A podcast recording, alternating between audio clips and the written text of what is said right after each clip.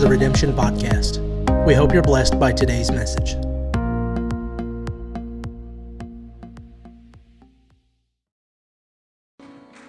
I don't have a scripture again because, see, I know it's not traditional not to have a congregational text, but sometimes I don't like to reveal the answer until I state the problem.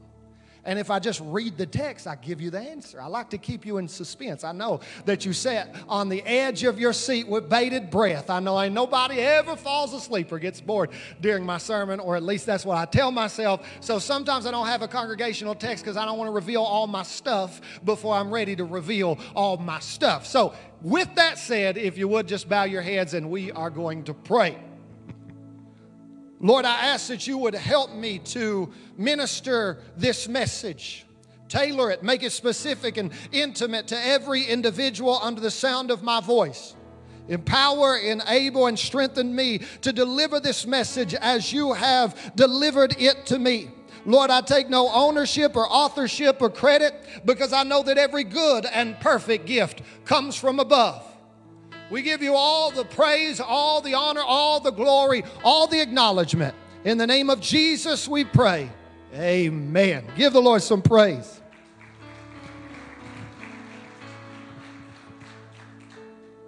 So, a couple weeks ago, we started a sermon series that I have entitled Hashtag Goals. In part one of this sermon series, I asked you the question, what are your hashtag goals? And I said, when answering that question, I wanted you to focus on your character goals first. Anybody been focusing on your character goals? Okay, one, two, three. Yeah, that's about the gist of it. I need some participation. I told you I wanted you to focus on your character goals first, because when we think about our goals, we have a tendency to focus on what we want to accomplish rather than who we want to become. We have a tendency to focus on what we want to attain and what we want to achieve rather than who we're meant to become. We have a tendency to prioritize doing over being. But that mentality is diametrically opposed to everything Jesus stood for, because Jesus said, what profits a man if he gains the whole world and loses his own soul? Or in other words, what does it matter what we do if what we do isn't a true reflection of who we are? What does it matter if we get the degree? What does it matter if we earn the money? What does it matter if we get the job? What does it matter if we start the business? What does it matter if we get the position? What does it matter if we get the status if we are not who we're supposed to be? You know, as a pastor, one of the most common questions that people ask me is, how do I know what God's will is for my life? I've mentioned this in a couple other sermons, so if you've heard it before, just pretend like you haven't. But people ask me all the time, how do I know what God's will is for my life? How do I know what my calling is? How do I know if I'm called to be a pastor or an evangelist or a missionary or a Sunday school teacher or a deacon or a nurse or a soldier or a musician or an artist, or the next YouTube sensation? How do I know that the way I'm going is the way I'm supposed to go? How do I know what school to attend, what job to take, what town to live in?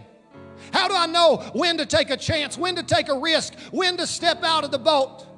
How do I know when to start a ministry? How do I know when to go full-time? How do I know when to establish a business? How do I know when to retire? How do I know that the way I'm going is the way I'm supposed to go?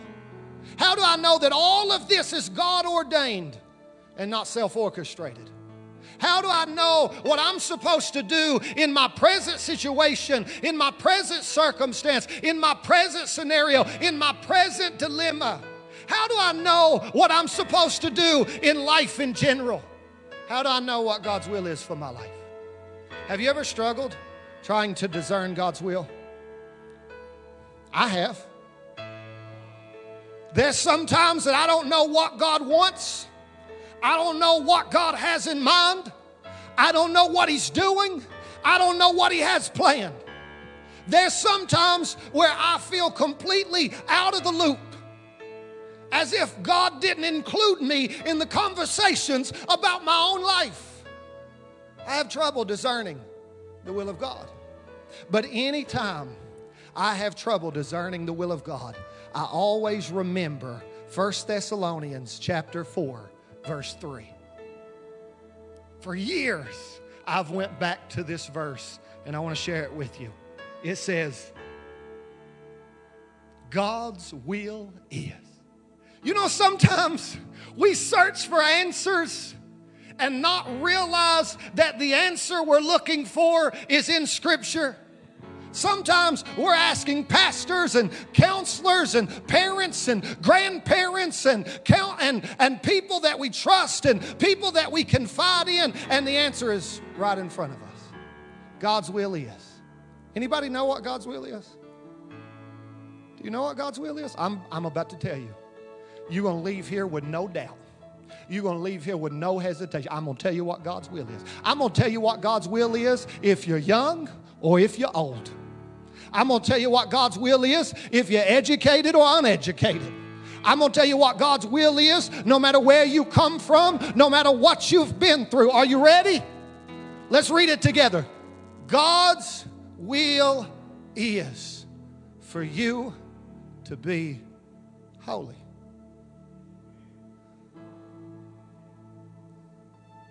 I could drop the mic right there and walk off stage, and I've already preached. That's the most powerful point that I've ever preached in my ministry.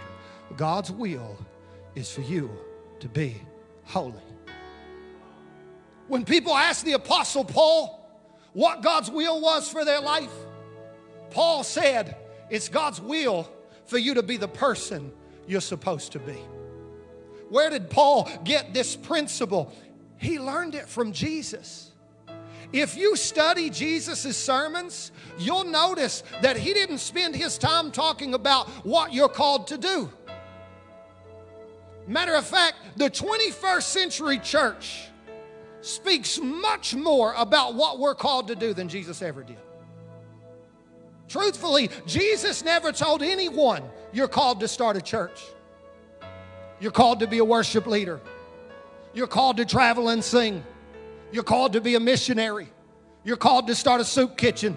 You're called to start a homeless shelter. Jesus never told anyone any of those things. Jesus didn't spend his time talking about what we're supposed to do. He spent his time talking about who we're supposed to be. Jesus, what is God's will? Jesus taught it's God's will for you to be righteous. It's God's will for you to be loving. It's God's will for you to be forgiving. It's God's will for you to be a peacemaker. It's God's will for you to be sexually pure. It's God's will for you to be filled with integrity. It's God's will for you to be slow to anger. It's God's will for you to be upright. It's God's will for you to be well-mannered. Jesus, Jesus' focus was never on what you're called to do, but who you're called to be. Why?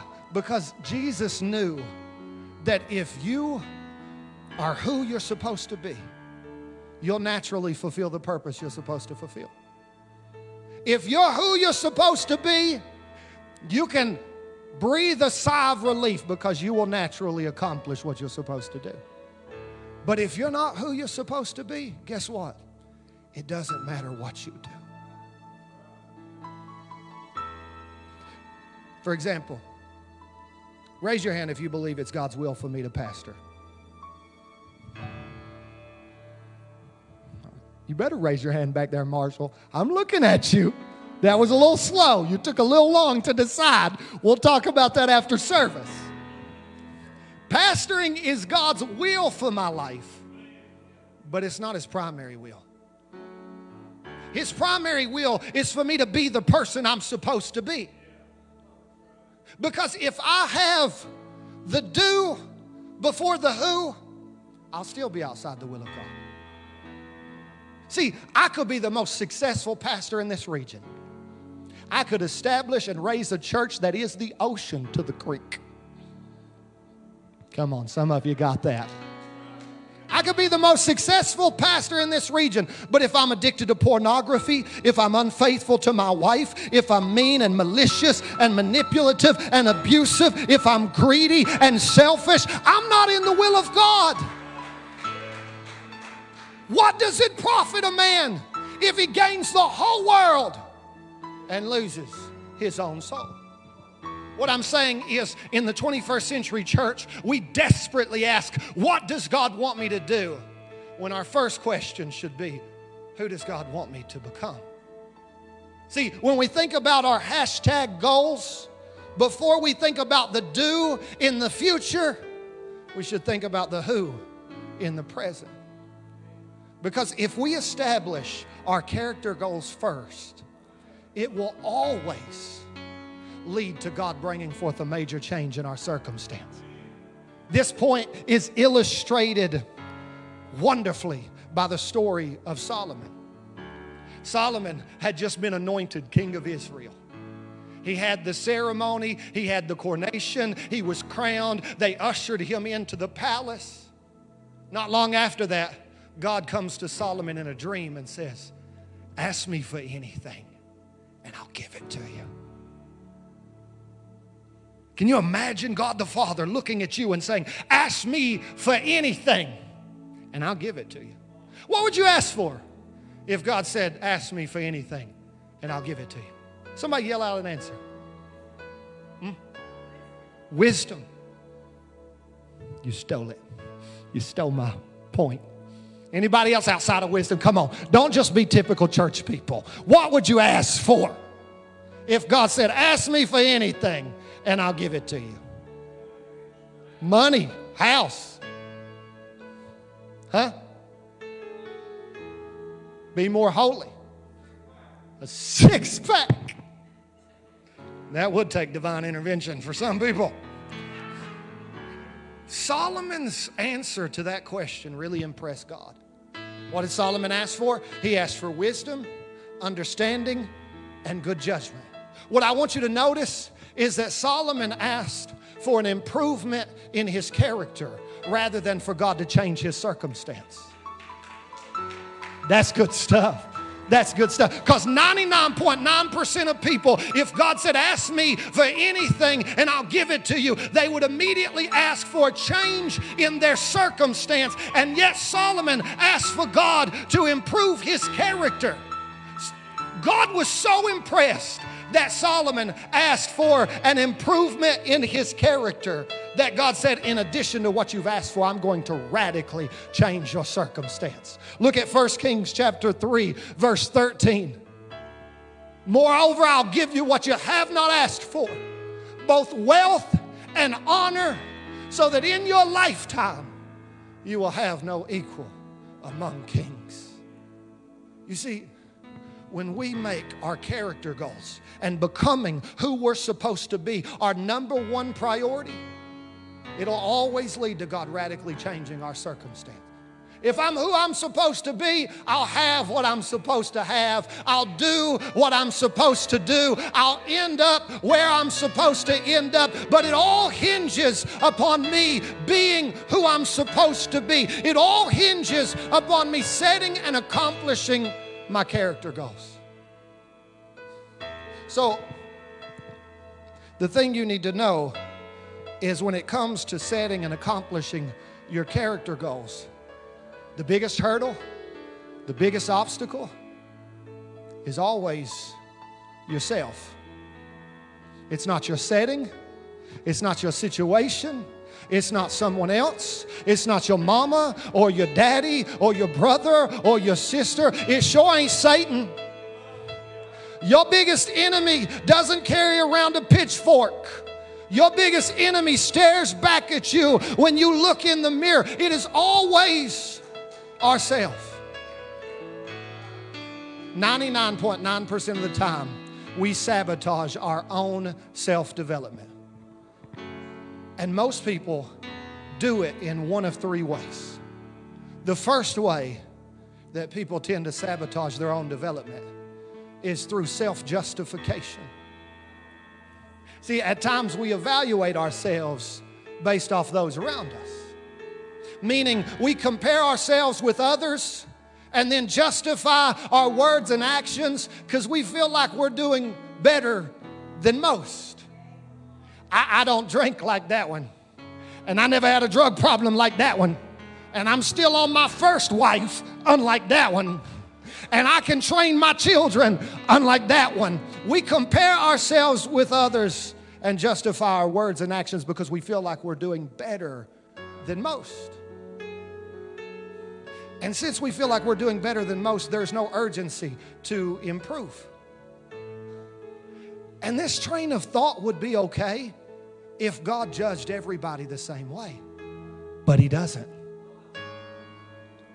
The Bible says, to whom much has been given, much will be required. The person that you're comparing yourself to may be judged entirely differently than you.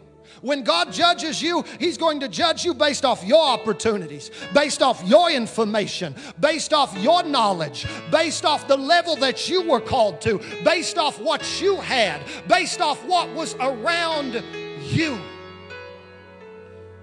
So it's an error for us to compare ourselves with others and then justify our words and actions, because the existence of bad people or subpar people doesn't excuse us from becoming better people. Just because you can find somebody worse off doesn't excuse you from becoming who you're meant to be.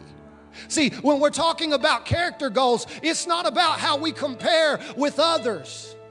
It's about becoming the best version of ourselves so that we have the infrastructure to support what God wants to do in our life. There's a tower in Calgary, Canada, and it weighs thirteen thousand tons. But seven thousand of those tons are underground. You see, if you want to reach certain heights, you have to accomplish a lot beneath the surface.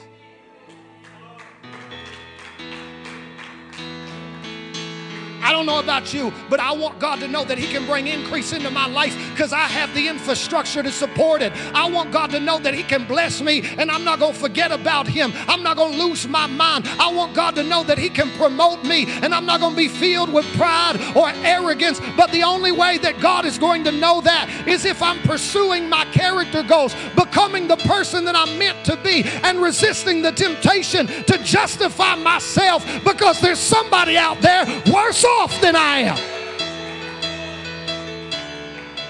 I'm not competing with you. I'm working to become the man of God that the Lord envisioned when He first formed and fashioned me. So the first way that we sabotage our development is through self-justification. The second way people tend to do this is through self-condemnation. See, it's funny because some people go up and some people go down. Some people are inflated. Some people are deflated. The enemy doesn't really care what side of the boat he pushes you off of, so as long, so long as he pushes you off the boat. So the second way people tend to do this is through self-condemnation. See, improving our character and becoming who we're meant to be, becoming the best version of ourselves, it's a slow fade. It's a process that's not accomplished in a day, a week, a month, a year. It's a lifetime pursuit. It took God one day, one twenty-four hour period to take the children of Israel out of Egypt, but it took Him forty years to take Egypt out of the children of Israel. Since our transformative process is often slow and gradual, in the middle of it, there's a temptation to think, I'm not accomplishing anything. I'm not improving at all. I always stumble in this area. I always give in to this temptation. I always make a mess in this matter. I always speak before I think. I always revisit this place. No matter how many times I say, I'll never do that again, I always end up doing that again. I'm a failure. What's the point of even trying? Because I'm never going to change. One recent study said that more than ninety percent of what we put into our minds on a daily basis is of negative nature. What we say to ourselves, what we hear out of our environment, what we watch on T V, it's of a negative nature. And what you have to realize, if you've ever battled thoughts of condemnation, is that they never come from God. They always come from the enemy. And you have to overcome them. You have to resist them if you're going to realize your potential and become who you were created to be. I'm not as good as people say, but I'm not as bad as they say either. I'm not as good as I used to think I was, but I'm not as bad as my flesh tries to convince me that I am. You have to overcome being overly critical and condemning of yourself, because this is a long journey. I'm not, I'm not the person I used to be, but I, I'm still not the person that I want to be. Sometimes I do really good. Sometimes I'm astonished at how badly I do. Sometimes I pass the test. Sometimes I flunk out in a way that causes me to lose all confidence and want to throw the pen out the door and never take another test again. It's just a slow process. So here's the thing. We sabotage our development through self-justification, through self-condemnation. The third way that we tend to sabotage our own development is through self-reliance. And this is the one that I really wanted to get to. We only been here twenty minutes. I've only been speaking twenty minutes, so I got some time. And I want you to think about this with me, okay? You want to think? Because I, I can't be a part of a church that don't think. That we're not the kind of church that just gets excited and leave. We got to think, okay? And I want to begin this section with asking you this question. I put it on Facebook yesterday. Are you what you do? Meaning, does your words and actions always define your person? Are you what you do? The Bible says a just man falls seven times and rises up again. Notice that that scripture does not indicate that in this process of falling and rising that the just man's person is changed or altered. A just man falls. That seems like an oxymoron. That's like dry ice. A just man falls. If he's a just man, he's not supposed to fall. A just man falls seven times and rises up again. See, if what we do is always a direct reflection of who we are, then it would stand to reason that the just man would cease to be a just man the moment he fell. If, if what we do is always a direct reflection of who we are, then it would stand to reason that you would cease to be a Christian the moment you gave in to temptation. That you would cease to be a man or woman of God the moment that you indulged in the flesh. And the flip side of this coin is if we are what we do, then doing alone should be able to transform who we are. This means if you come to church a couple times a week, throw a few dollars into the offering plate, and say a sporadic prayer every now and then, you should slowly become the person you're supposed to be. If, if we are what we do, then doing alone should be able to transform who we are. This means the Pharisees should have ultimately become good people, because they prayed, they fasted, they gave. See, I want you to understand something if you don't get anything else today. Did you know that it's a trick of the enemy to try to get you to establish your identity based solely off what you do? Let me prove it to you. The first thing that the enemy said to Jesus when he was in the wilderness, the first thing that the enemy said to Jesus during Jesus' time of temptation was, if you're the Son of God, command that these stones be made bread. If you're the Son of God, cast yourself off the pinnacle of the temple. If you're the Son of God, then do. Now, just a few verses prior to that, God the Father spoke from heaven concerning Jesus and said, "This is my beloved Son in whom I am well pleased." And yet we see the enemy trying to shift Jesus' mentality to a place where he defines his identity based solely on what he does. Why does the enemy want to do this? The enemy knows that if you try to establish your identity based solely on what you do, then you'll work yourself to death trying to attain something that you don't have the strength to attain.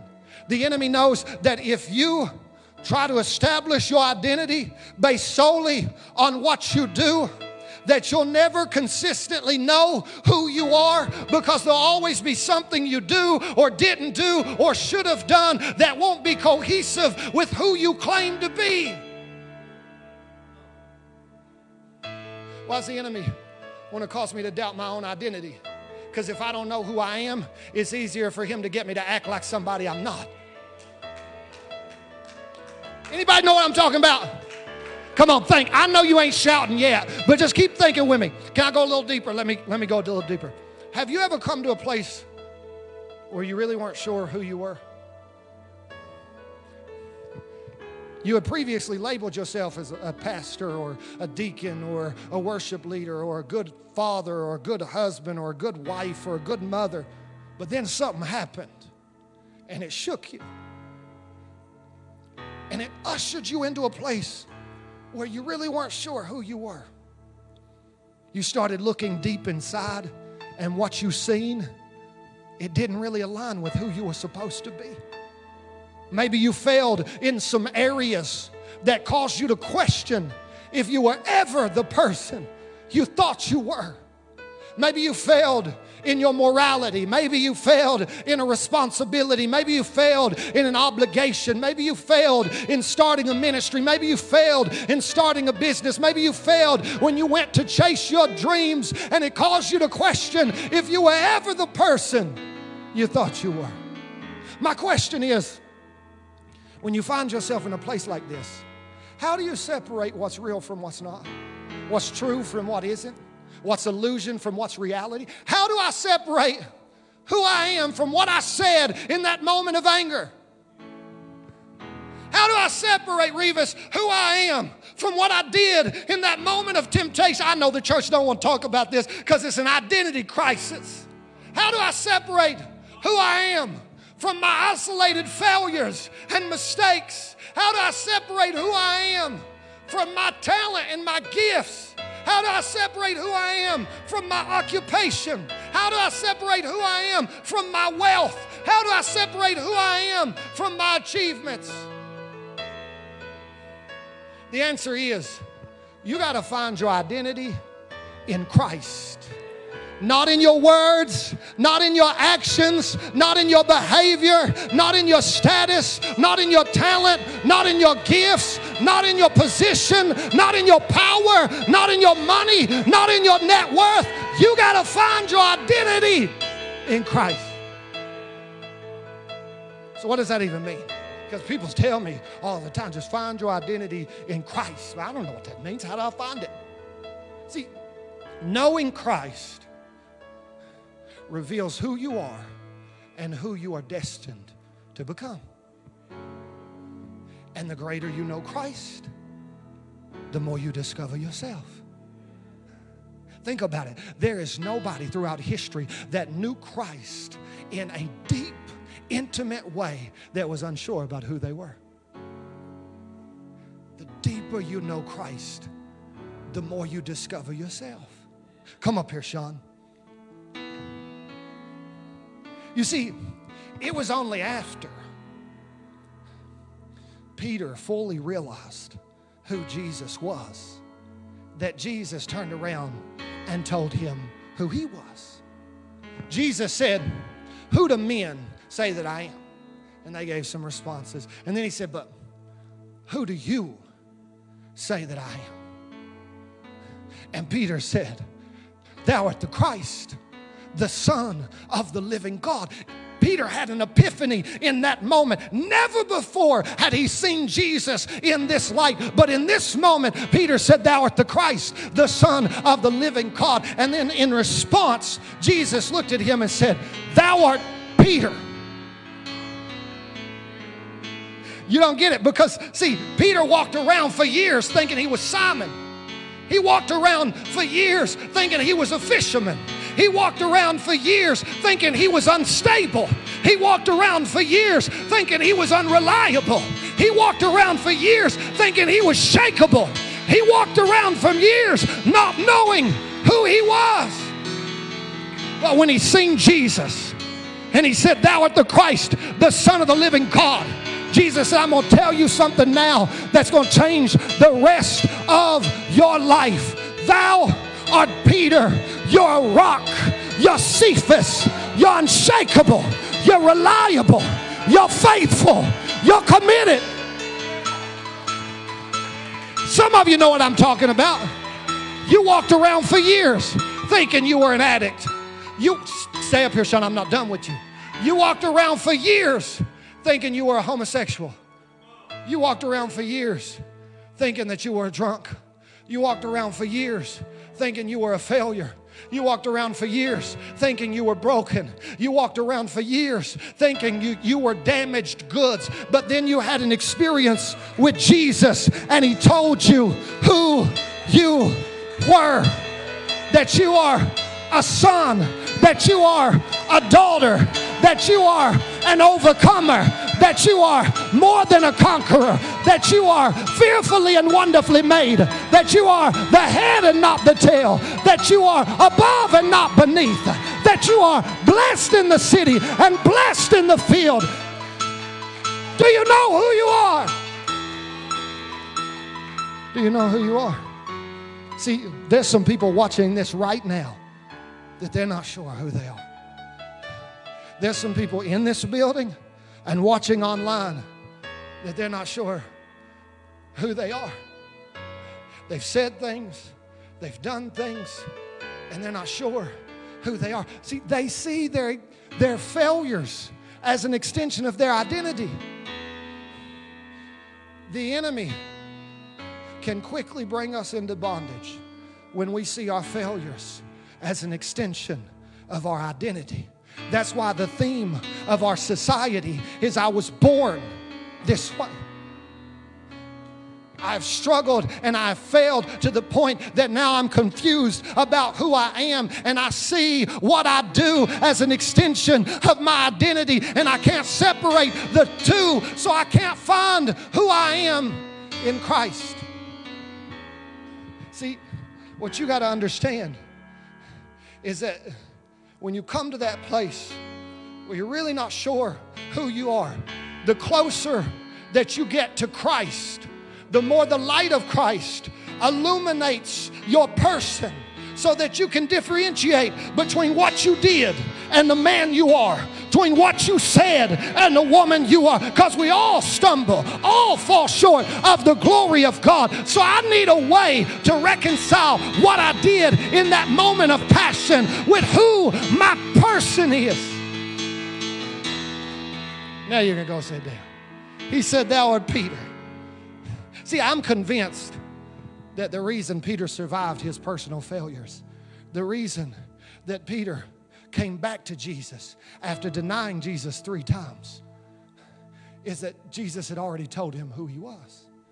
The reason Peter didn't kill himself like Judas did is because Jesus, before all the mess, before all the sin, before all the rebellion, Jesus said, thou art Peter. And now you're going to do some things sometimes that don't look like Peter. You're going to say some things sometimes that don't look like Peter. But I am telling you through my authority that you are Peter. And when the enemy tries to tell you you're something else, you're somebody else, I want you to remember what I said on this mountain. You are Peter. Peter, and you're going to mess up, and you're going to blow it, and you're going to skin your knee, and you're going to deny me three times. But that don't change who you are. You're Peter. You're Peter. You're Peter. Look at your neighbor and tell him, you're Peter. You're a rock. I know you feel unstable. I know you feel weak. I know you feel shakeable. But God just told me to tell somebody today, you're a rock. You're a rock in the middle of this storm. You're a rock in the middle of tribulation. You're a rock in your marriage. You're a rock. See, I say all that to say this. When you set out to become the best version of yourself, you can't fall into the trap of relying on your own strength, your own morality, your want to, your willpower, your work ethic. You have to accomplish your character goals through investing in your relationship with Christ and knowing Him in a greater way. Because knowing Christ allows us to discover who we are. Because there's nobody can tell me better who I am than the one who knew me while I was in my mother's womb. There's nobody who can tell me better who I am than the one who formed and fashioned and shaped me. There's nobody who can tell me better who I am than my Creator. I'm not going to let my critics define me. I'm not going to let my circumstance define me. I'm not going to let my calamity define me. I'm not going to let my chaos define me. Yes, I say a lot of stuff, and I do a lot of stuff, and I fall, and I mess up, and I come short. But I can bounce back. I can be resilient because He told me who I was. Because He told me who I was. So if you're here today and you're saved, I want you to have an encounter with Jesus today and just let Him remind you of who you are. Because because sometimes we get real confused. Sometimes the picture gets blurry. Sometimes we look inside and we see things that are not cohesive with who we're supposed to be, who we claim to be. So every now and then, we got to hear the voice of Jesus say once again, thou art Peter.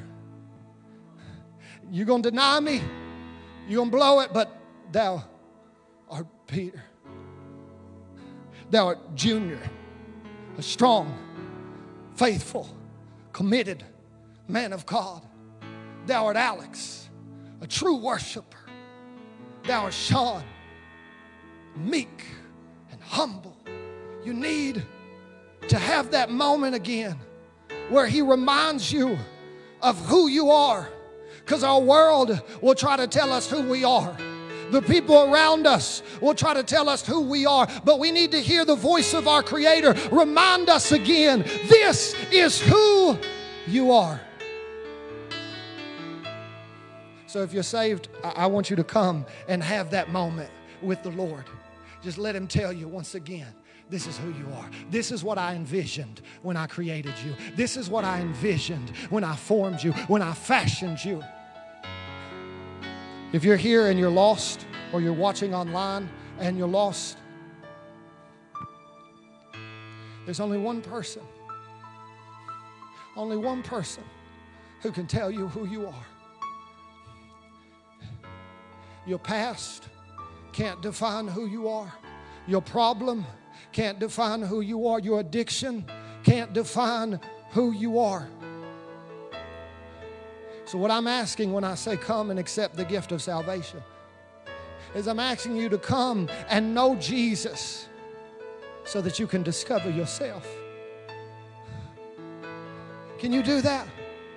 Can you come and let Jesus introduce Himself so that He can reveal who you're meant to be, who you're created to be, who you're chosen to be? If you're saved, this altar's open. If you're lost, this altar's open. We got to get this down pat, because the most susceptible population of people, the ones that are at the mercy of the enemy, are those who are unsure about who they are. So let's not leave today with any doubt about who we are. Let's not leave today with any speculation about who we are and who we are meant to be.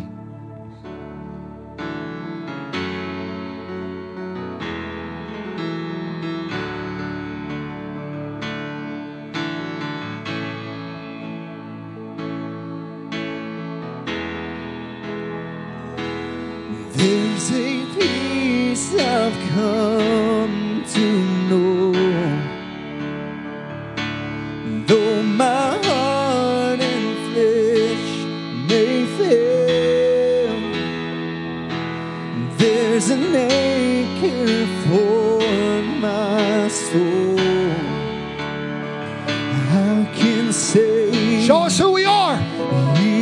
God, show us who we are. Jesus has overcome, in the grave is over. Show me, Lord, who I am. Victory is won. I've had my doubts. I need you to show me who I am. I've been acting like somebody I'm not. I need you to show me.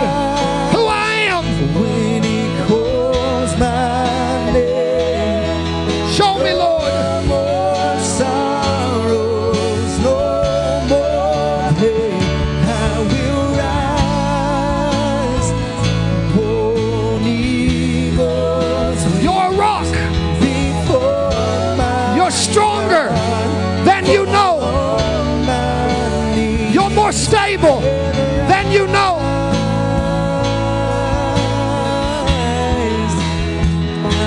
You're more reliable than you know.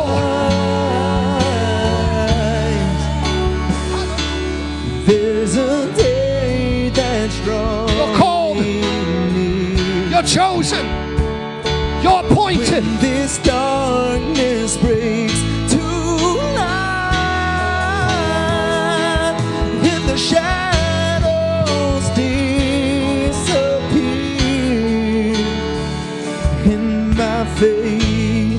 shall be ours. Hallelujah. Jesus has overcome. Know Christ.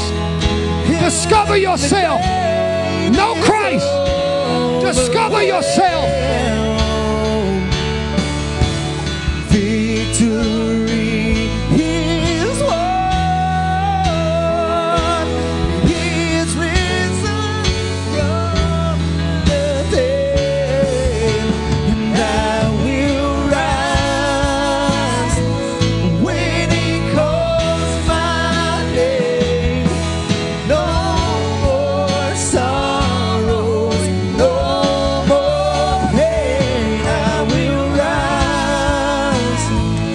On eagle's wings before my God, fall on my knees and rise. Oh, I will rise.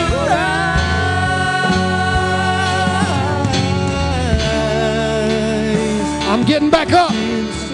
I'm getting back up because I know who I am. When I fall down, I get back up because I know who I am. I don't stay there because I know who I am.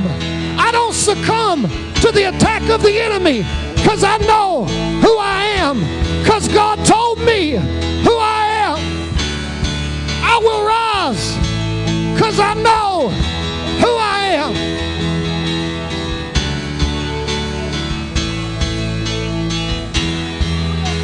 And I hear the voice of many angels sing, worthy is the Lamb. And I hear the cry of every longing heart,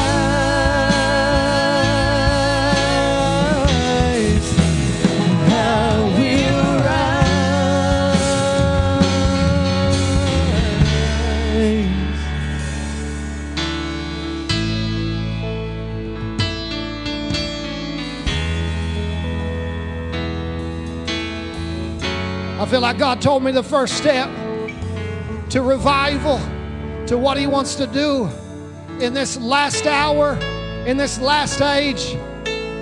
It's not behavior modification. There are way too many churches putting their time and strength into behavior modification. And it never lasts. It never works. God told me that the step, the first step to what He's getting ready to do is to clarify who we are, to remind us of who we are. Because when we rise up and become the men and women of God that He envisioned us to be, we won't have to worry about the actions.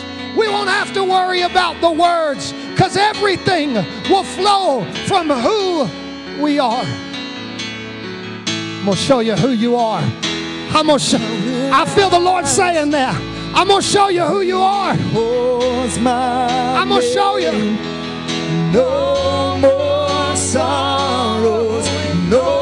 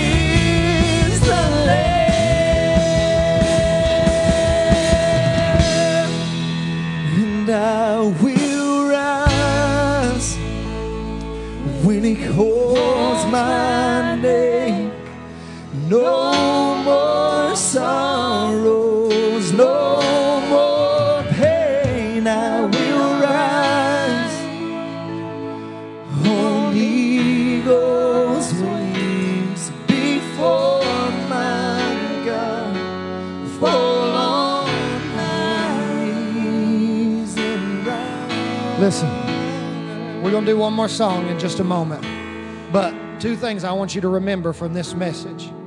God's will is always who before do, and knowing Christ allows you to discover who you are. Okay, remember those two things. And what we're going to do right now, we're going to celebrate. We're going to celebrate with all the chaos going on in the world, with all the setbacks, all the crisis, all the conflict. You know why we're going to celebrate? Because we know who we are. And we know whose we are. And we know that we're going to come out of this thing better off than we were when we went in. And we know that we are a rock through Jesus Christ, that we will be unshakable, that we will be reliable, that we will be steadfast, that we will be committed, that we are not fly-by-night kind of people. We're not fly-by-the-seat-of-our-pants kind of people. We're not in this for the blessings. We're not in this for comfort. We know who we are, and we know whose we are.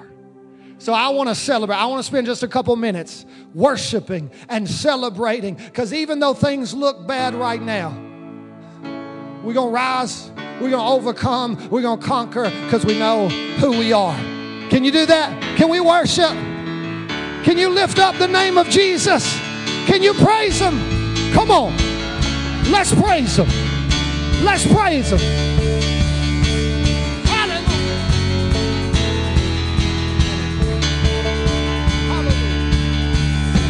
Great is your faithfulness, oh God.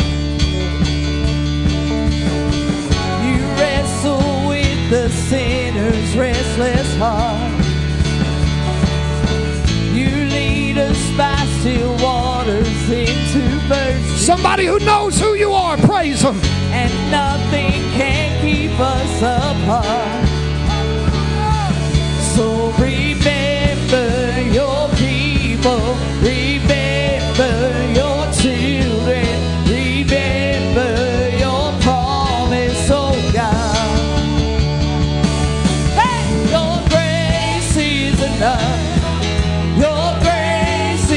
enough. Your grace is enough for me. Come on, free to praise Him. Your grace. That's who you are. Your She's standing up to praise Him because that's who she is. Is enough for me. Great is your love and justice, God of Jacob. You use the weak to lead the strong. You lead us in the song of your salvation. And all your people sing along. So remember your people.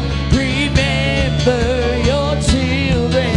Remember your promise. Come on, a couple more minutes. Your best praise. Your best praise. Your grace is enough.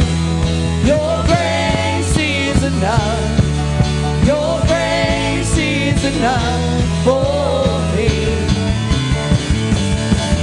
Your grace is enough. Your grace is enough. Your grace is enough for me. Great is your love and justice, God of Jacob. You use the weak to lead the strong. You lead us in the song of your salvation. And all your people sing along. So remember your people.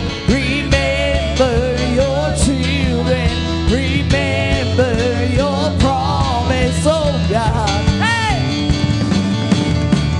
grace is enough. Your grace is enough for me. Your grace is enough. Heaven reaches out to us. Your grace is enough for me. Come on, one more time. Oh God, I sing your grace is enough, and I'm covered. Your love, your grace is enough for me. Oh God, I sing your grace is enough. Oh, I'm covered in your love. Your grace is enough for me.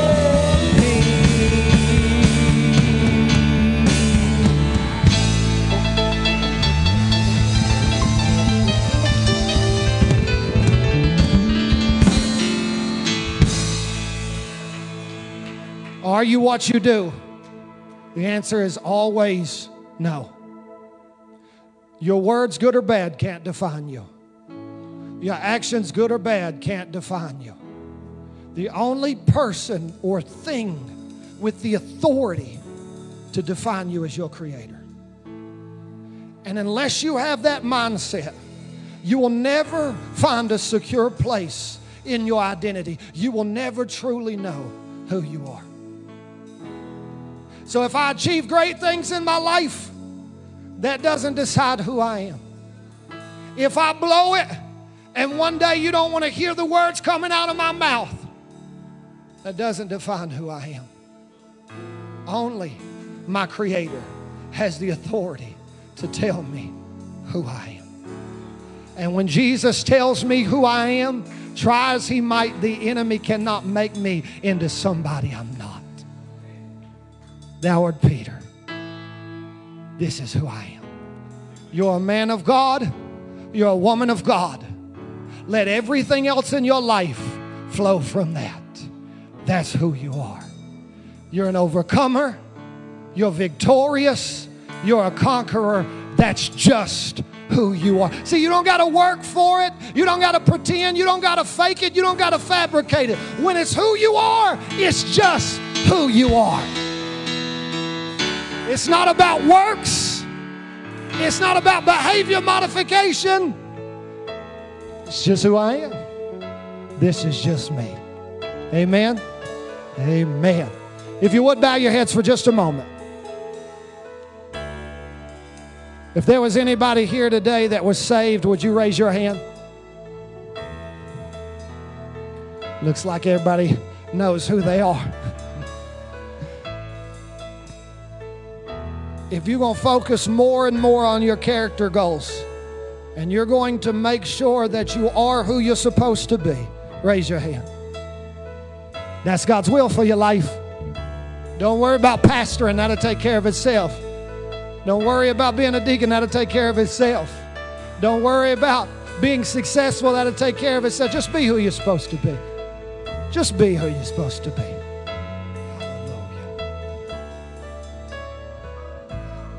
Sons and daughters, amen, amen.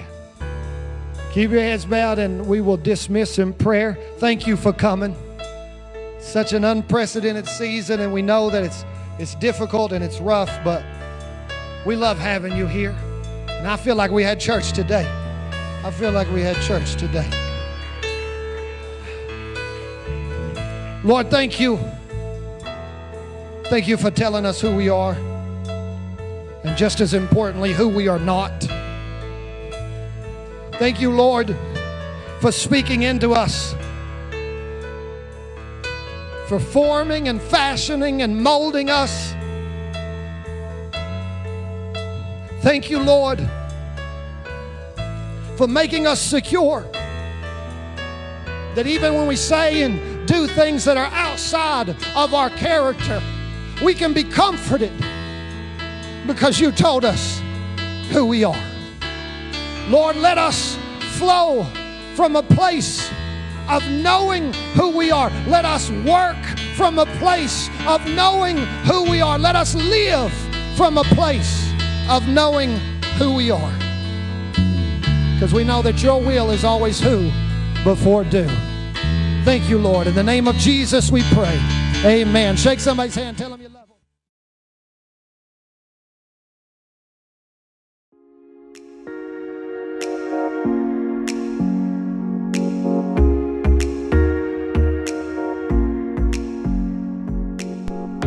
Thank you for listening to the Redemption Podcast. We hope you have enjoyed today's message. For more great messages, please subscribe on iTunes or Google Play Music and leave us a rating and review while you're there. For more information, please visit our Facebook page at w w w dot facebook dot com forward slash redemption k y.